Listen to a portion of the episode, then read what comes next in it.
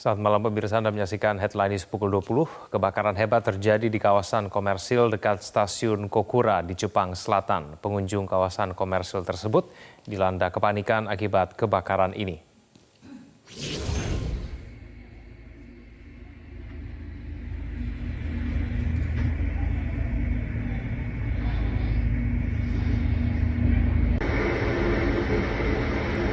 Inilah situasi kebakaran di kawasan komersil di Kokura, Jepang, Rabu ini. Sebelum api membakar kawasan komersil ini, salah satu saksi mengaku mendengar ledakan kecil pada pukul 15 waktu setempat. Menurut laporan NHK, sekitar 20 mobil pemadam kebakaran dikerahkan untuk menjinakkan api.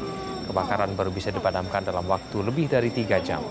Hingga berita ini ditayangkan, belum diketahui pasti penyebab kebakaran. Tidak ada korban jiwa maupun luka dalam peristiwa ini.